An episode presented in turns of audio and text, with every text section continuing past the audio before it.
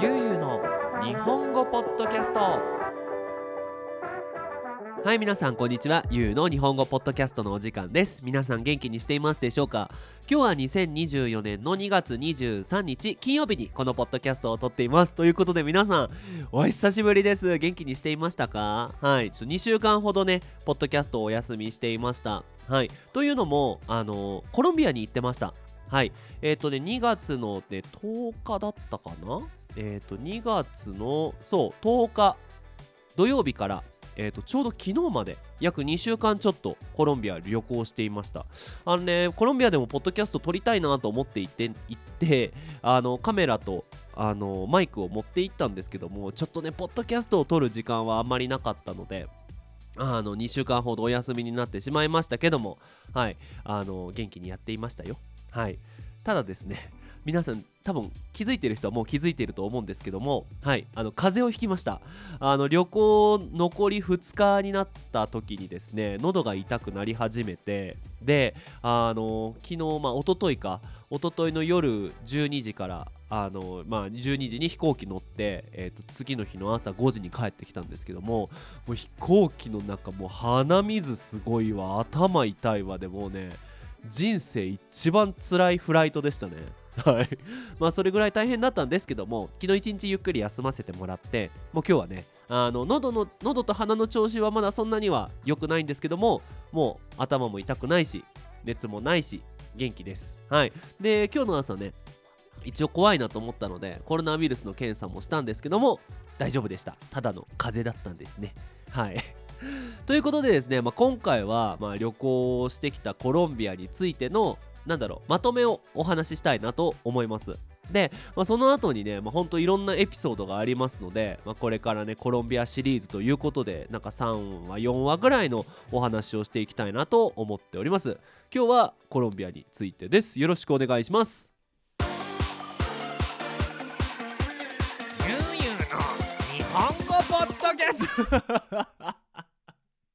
はい。ということで、まあ、今回のコロンビア旅行、どうしてコロンビアに行くことになったかっていうとですね、あのー、ニディアさんの35歳のバースデー旅行でした。はい。あのー、どれぐらいだったかな ?1 月年明けですね。えっ、ー、と、ね、あの、今年の誕生日何したい？なんて話をしながらね、えっ、と、うちでね、ビールを飲んでいたら、あの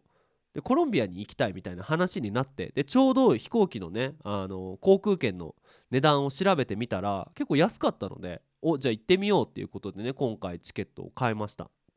であのコロンビアはずっと前からねあの金がね行きたかった場所ででなんでかっていうとですねあの僕がやってるねあのスペイン語を使って日本語を教えるオンラインクラスの方ですねベーシックのオンラインクラスの方であの結構コロンビアの学生がいるんですよ。で結構長い学生はもう3年ぐらい勉強しててくれていてでまあねずっとこうパソコンのねあの何ていうのかビデオ通話では話したことはあるんですけど直接会ったことがなくて。でその一番ね長いコロンビアの学生がグアダラハラに遊びに来てくれて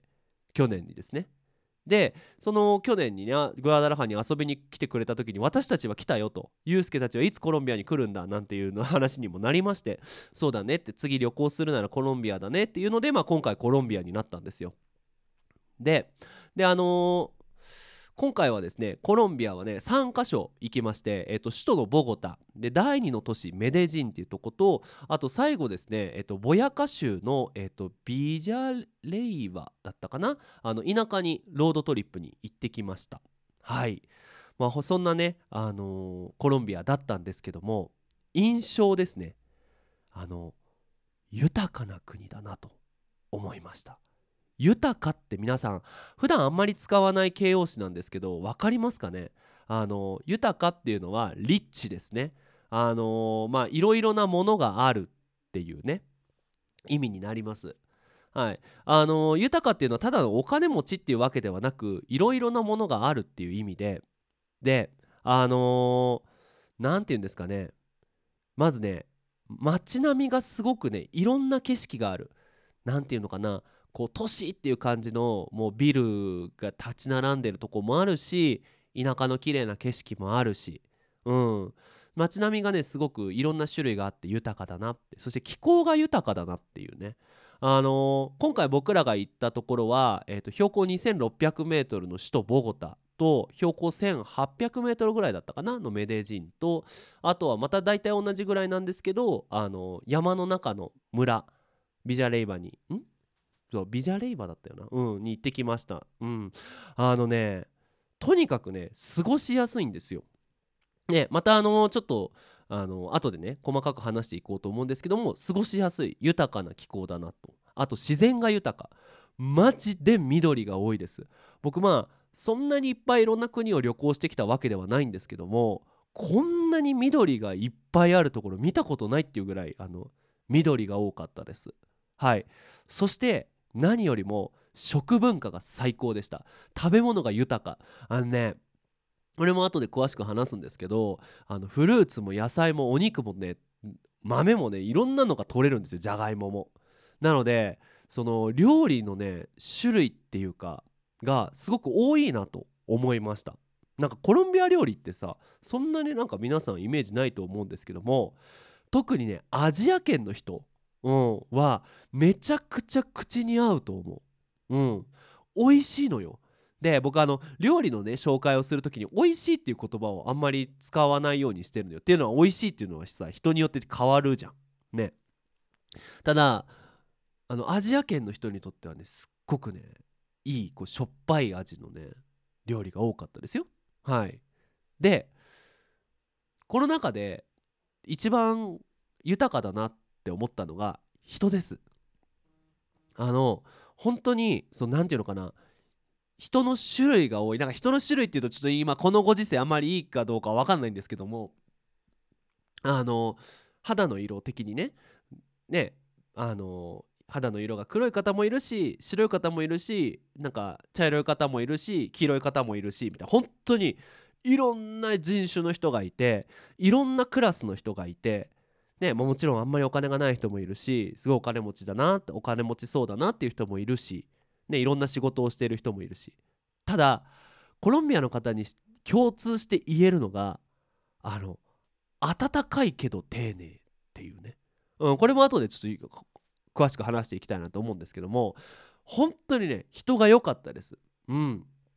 親切で温かくて明るいけどなんかどっか丁寧な部分もあるっていうね。ああなかなか素敵な国だなと。まああのコロンビアはね今回旅行ビザで入りまして、まあ、ちょ仕事のビザを取るのは難しいんですけどももし簡単にね仕事のビザがパッて取れるんだったらえコロンビア移住してもいいんじゃないかっていうぐらいすごくいい国だったと僕は思います。はい。まあそんなねあの気候も街並みも自然も食文化も人も本当に豊かだなと思ったコロンビアだったんですけどもまあ一つずつね詳しくお話ししていきたいなと思います。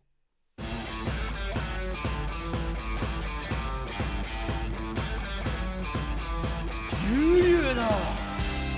日本語ポッドキャスト!はい。ということでですねえっと気候なんですけども昼間暑くて朝夜涼しいっていうところでしたね。特にボゴタなんかはあの高地、ね、標高 2600m ですよ。すごい高いところにあって。なのであのーすごくね朝朝と夜が冷えるんですね。皆さんコロンビアって聞いてなんかどんなイメージ持ちます？まあラテンアメリカに興味がない方はなんかコーヒーぐらいしか多分イメージできないと思うんですけどもなんか僕ねあのコロンビアってなんかすごい暑い国なんじゃないかなって思ってたんですよ。なんか地図的に見ても結構こう赤道に近い赤道ってわかるかな？あの漢字で書くと赤い道ですよね。あの地球の真ん中の線です。あの赤道に近い国なので暑いのかなと思っていたんですけども、えー特にボゴタとかはえっ、と平均気温が最高気温がん？平均最高気温が20度。平均最低気温が6度っていうね。結構涼しい国なんですよ。これ結構びっくりで。あのすごくね20度って言ったらめちゃくちゃ過ごしやすい一番いい気候じゃないですか。はい、まあ、ただねただあのインターネットで調べるとその平均最高気温が20度最低気温が6度っていう風に出てくるんですけど体感、まあ、自分が行ってみて感じ的には一番暑いその時間帯だと体感30度ぐらい。なんか暑いけどまあ半袖だったらちょっといけるかなぐらい、うん、ちょっと気持ち風が涼しいかなって。ただ日陰に入ると確かに20度ぐらいこうお寒いなっていうぐらい。な感覚かな。で朝と夜は6度とは言いつつも結構涼しくて10度ぐらいなんか普通に何て言うのかなウィンドブレーカーってわかるかな。あのシャカシャカ？あのビニールのさジャンパーみたいな薄いジャンパー着ていけば、まあ、そんなに寒くないかなっていうような感じでした。ただねこれも一つの豊かなポイントなのかなって思うのがめちゃくちゃ天気が変わりやすかったんですよ。コロンビアのねボゴタとメデジンこのね第1の都市と第2の都市特にですねなんでかっていうと山の町なんですよどちらも。なのですっげえ昼間ぷわーって真っ青なめちゃくちゃ綺麗な青空が見えたと思いきや1時間半ぐらい経つとすっごい雲がもくもくもくって湧いてきて雨がザーって降ってくるっていうようなね。なんかそんななんか本当に変わりやすいあ山の上にいるんだなっていうような天気でしたね。うん、で、まあ、さっきも言ったんですけども太陽が強くて涼しいなっていうのがあのコロンビアの天気の特徴なのかなと思います。はい、あの本当にね標高が高いのでもう太陽がもうダイレクトにドーンってくる感じかな。うんなんかね肌が焼けてるなんかチリチリチリチリチリってこう肌が肌が痛くなるようななんかそんな日差しの強いところでしたので、まあ、もしねコロンビア旅行を考えている人はあの日焼け止めは必ず持っていった方がいいかなと思います。そんなこれ聞いてコロンビア行こうって人なかなかいないと思うんですけども。はい。一応ねインフォメーションでした。あの服はねあの長ズボンと、まあ、T シャツとなんか厚めのセーターとウィンドブレーカーを持っていけば全ての気温に対応できるかなと思います。はい。であのー、さっき言ったのはあのー、ねボゴタとメデジンだったんですけどこのコロンビアの特徴としまして本当海の近くのもうほんとカリブのトロピカルなもう一年中30度超えで暑い雨ばっかりみたいなところもあるしアマゾンのアマゾン川が流れているジャングル地帯もあるしで今回行ったあのボヤカ州ボヤカ県になるのかな、うん、っていうところはあの高地でなんかずっと霧みたいなずっとサイレントヒルみたいなねところで山の中に高速道路がふわーっとね通っていてで朝は特にね霧が出やすくてもうマジでもう 20m 先は見えないぐらいの濃い霧がうわーって出てくるようなそうところでで昼になるとうわって晴れるけどまた夜になると霧が出てくるっていうなんかね本当にいろんな気候のところだったなーって感じですね。うん、なのでなんかすごいなって思ったのが本当飛行機で50分ぐらい行くと思ったのが全然違う国に行ったようなそんな感覚がするところでした。うん、なのでね、まあ、次回ね、あのー、できれば他の州にも行ってみてちょっともう少しコロンビアを深く知りたいなと気候的にね思いました。はい。で、まあ、そのね何て言うかな過ごしやすい太陽が強くて雨が多い気候だからこそとにかく緑なんですよ。あのね飛行機乗って下を見るともう本当にブワーって一面緑。ずっと緑なんですよ。でこれすごいショックというかびっくりしてなんでかっていうとまああのー、ねメキシコからコロンビアに行ったわけですよね。でやっぱメキシコで飛行機乗るとやっぱ荒野って言ってなんかちょっとこう茶色っぽいこう小高い山みたいなところが結構あってああ乾いているなと。あ本当に雨が少ない国だなっていうふうに思いますし、まあ、日本もね雨が多い国とはいえ、まあ、1年のうちねあの緑緑が強いのって大体ね6月7月8月9月ぐらいになるとちょっとこうね黄色っぽくなってくるじゃないですか。でもねコロンビアって多分一年中ずっと緑なんですよ。であのー、すごいなって思ったのがそうとはいえですよ。とはいえその飛行機乗ってねわーっと一面緑だったところはあのコロンビアでいう西側まあ、地図でいう左側で人がいっぱい住んでいる地区だったんですよ。でそこですら緑がいっぱいあるんですよ。で、えーと地図でいう右側東側はもう本当に自然いっぱいでアマゾンのジャングルみたいなところがコロンビアにはあって、まあ、そんなとこ行ったらもう家なんて全くないわけですからもっと緑なんですよね。どんだけ木があるんだと。うん、でその、ね、自然が豊かだからこそあのフルーツとかもねいっぱいあるんですよ。うん、あのー一回ねボゴタの市場っていうか、まあ、中心街に行ってでそこの屋台でねあのフルーツを買ったんですけども本当に日本でもメキシコでも見ないようなフルーツだったりとかはありまして、うん、で、あのー普通に美味しいと。で一番びっくりしたのがアボカドのサイズがめちゃくちゃでかいんですよね。本当なんかメキシコでもアボカド大きいなと思ってたんですけどもうそもそもアボカドの種類が違くてアボカドってみんながイメージするのって周りが黒い、ね、皮があってで、まあ、それを剥いたら中に緑色のアボカドがあるみたいなイメージだと思うんですけどあの緑なんですよ皮が。でめちゃくちゃでかいんですよ。まあ、僕はあんまり顔がね小さい方ではないので僕の顔よりかはもちろん小さいんですけどちょっと女の子で背が低くて顔がちっちゃい子だったら多分顔と同じぐらいサイズのアボカドとか普通に売ってていやすごいなと。なんか本当に気候が良くないとこんなにさ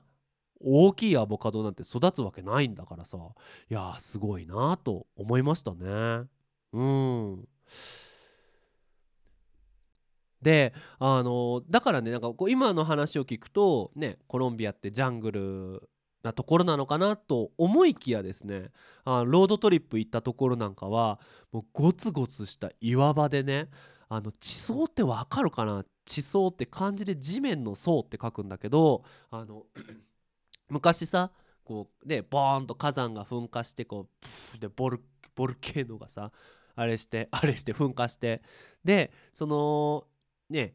地面にこうそのなんていうの火山がさダーって流れてきて固まってまたその上に固まってってなるとさなんだろうこうミルフィーユみたいにこう地面のにこう線ができるわけですよ。でそれが地震とかこう地面が動いたりすると真横だったのがこう斜め上になったり下に下がったりみたいな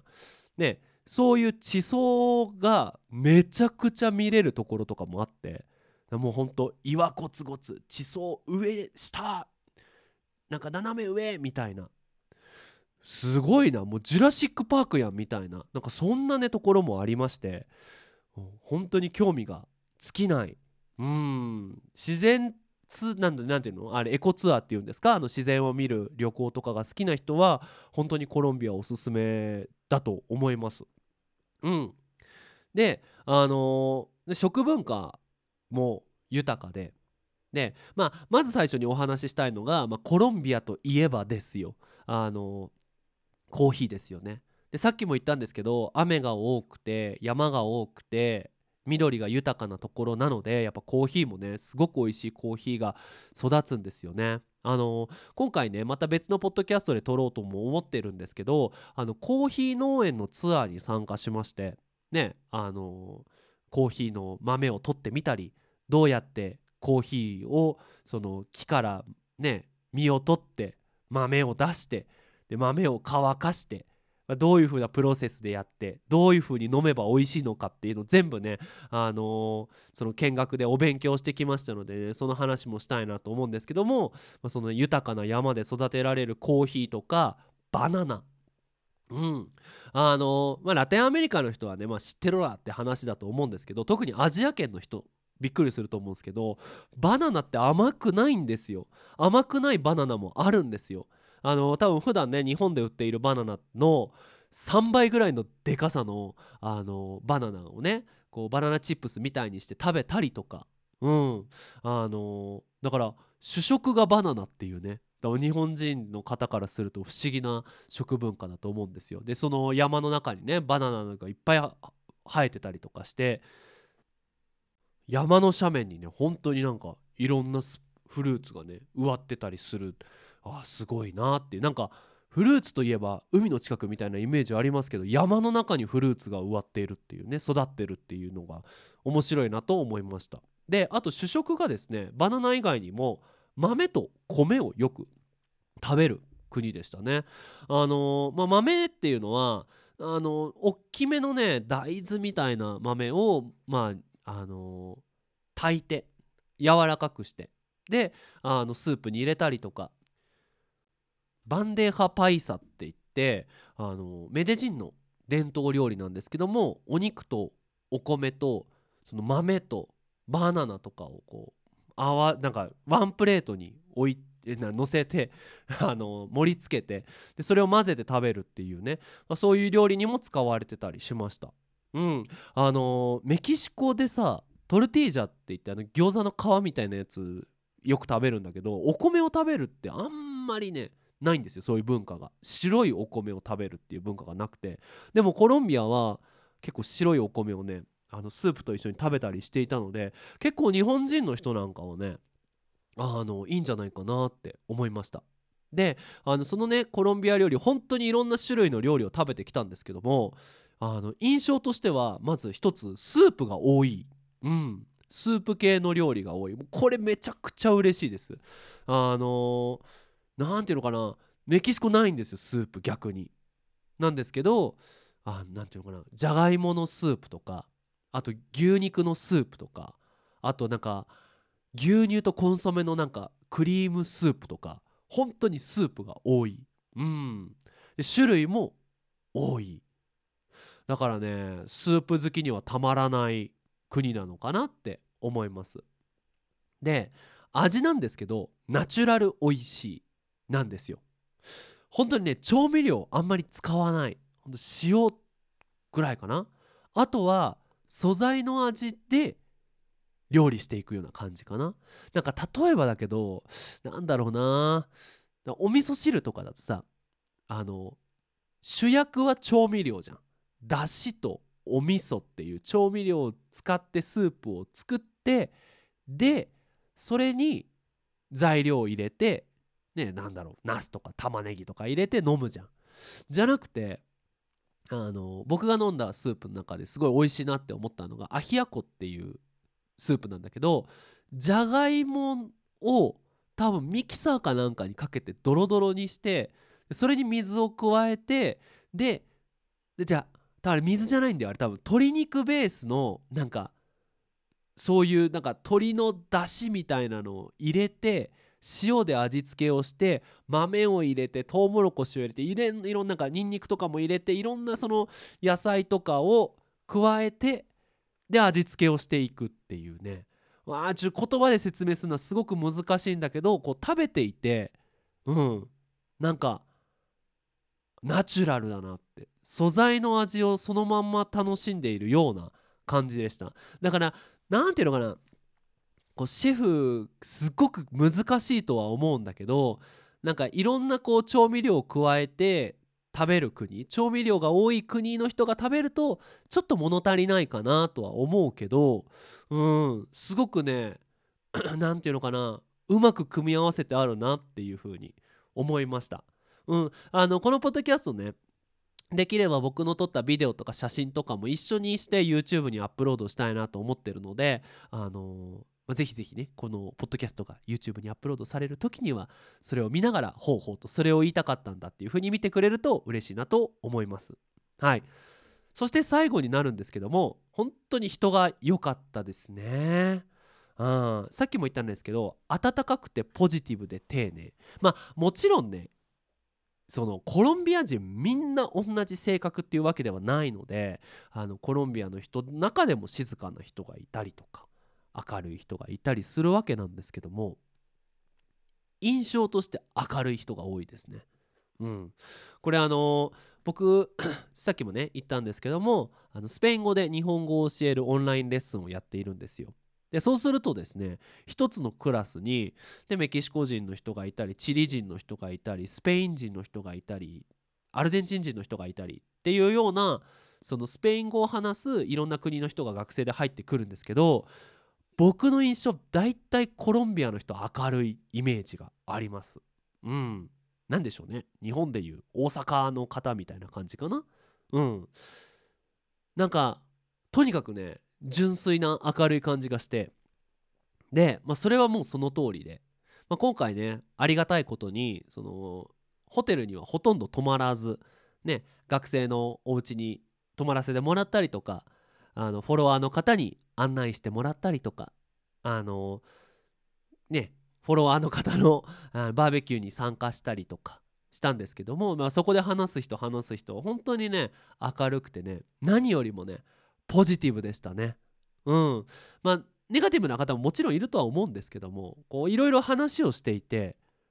すっごい前向きやなってな、まあ、いわゆるさあの先進国ではないわけですよ。まあ、発展途上国というんですかねあのまだこう経済的にはすごく大きい国ではないんですけども住んでる人がすごく前向きにいろんなことにチャレンジしているイメージがありました。なのでなんか旅行終わってねどうでしたかって聞かれることがね多々あるんですけどもあのとにかくね心のエネルギーを充電できたような旅だったんですよ。でこれなんでかっていうとその会った人話した人全てがなんかこう何かにチャレンジしていたりとかすごいこう前向きに物事を見ていたりとか、うん、していてああ僕もなんかあんまりくよくよしちゃダメだなってできることはどんどんやっていこうっていうふうに、まあ、そういうふうに思えるねあの思わせてくれるような方がすごく多かったんですよ。で、まあ、このね明るさっていうのは結構ラテンアメリカあるあるでラテンアメリカの人結構明るい、ね、人が多い国が多いんですけどもそれだけじゃなくて丁寧なんですよね。これ結構びっくりであの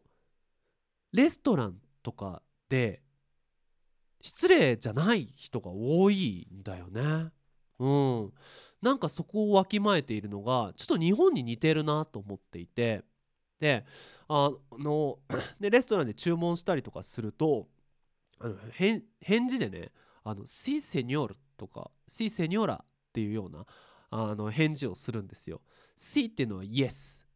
でセニョールはサーになるのかな ?Yes サーみたいな感じかな？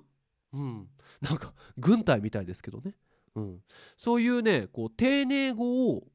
こうレストランのアテンドとかにも使っていたりとか、まあ、普段の会話とかでもなんか「何々さん」っていう風にねスペイン語で話しかけると「シセニョル」とかなんか「すみません」みたいななんかそういうねあの丁寧な言葉もよく使っていて、うん、アテンドとかもすごくね親切でねおーいい国だなと思いました。うんねまああの本当に2週間しかいなかったのでまああのいいところばかりしか見れなかったんですけどもうん。あの本当にね楽しめた2週間だったし本当にね結構カルチャーショックではありました。うん、正直なんかメキシコからね旅行行くってなった時にまあそんななんか大きい違いとかはないだろうと。とりあえず南米のメキシコみたいな感じでしょっていう気持ちで旅行に行ったんですけど下手したらヨーロッパとか行くよりもカルチャーショックが多かった今回の旅行だったんじゃないかなと思います。まあねそれも含めて本当に楽しい2週間でした。はい。ということで、まあ、今回はねだらだらとあのコロンビアがどんな感じだったかっていうのをまずはね全体的なインフォメーションをポッドキャストで取りました。いかがだったでしょうか。で、まあ、次回からねあの一つ一つテーマに分けてあの話していきたいなと思います次のテーマはねコーヒーについてお話ししようかなと思ってますはいということでねあの気に入った方はぜひぜひあのフォローをお願いしますそして最後にお知らせをさせてください。ゆうの日本語ポッドキャストではパトレオンをやっております。えっ、ー、と、このね、僕のポッドキャストのアクティビティ、ぜひサポートしたいという方は、パトレオンのサポートよろしくお願いします。あの、スクリプトをダウンロードできたりとかね、あのなんだっけ、ポッドキャストのあの要約版っていうんですか、あのまとめたものをあのワードで作って写真とかも加えて分かりやすくしたものをあのデータとして配っておりますのであの興味があったらよろしくお願いします。そして YouTube の方もやっておりますのでぜひぜひチャンネル登録お友達におすすめするなど助けてくれると嬉しいです。ということで皆さん引き続き日本語の勉強頑張ってください。それじゃあまたね。バイバイ。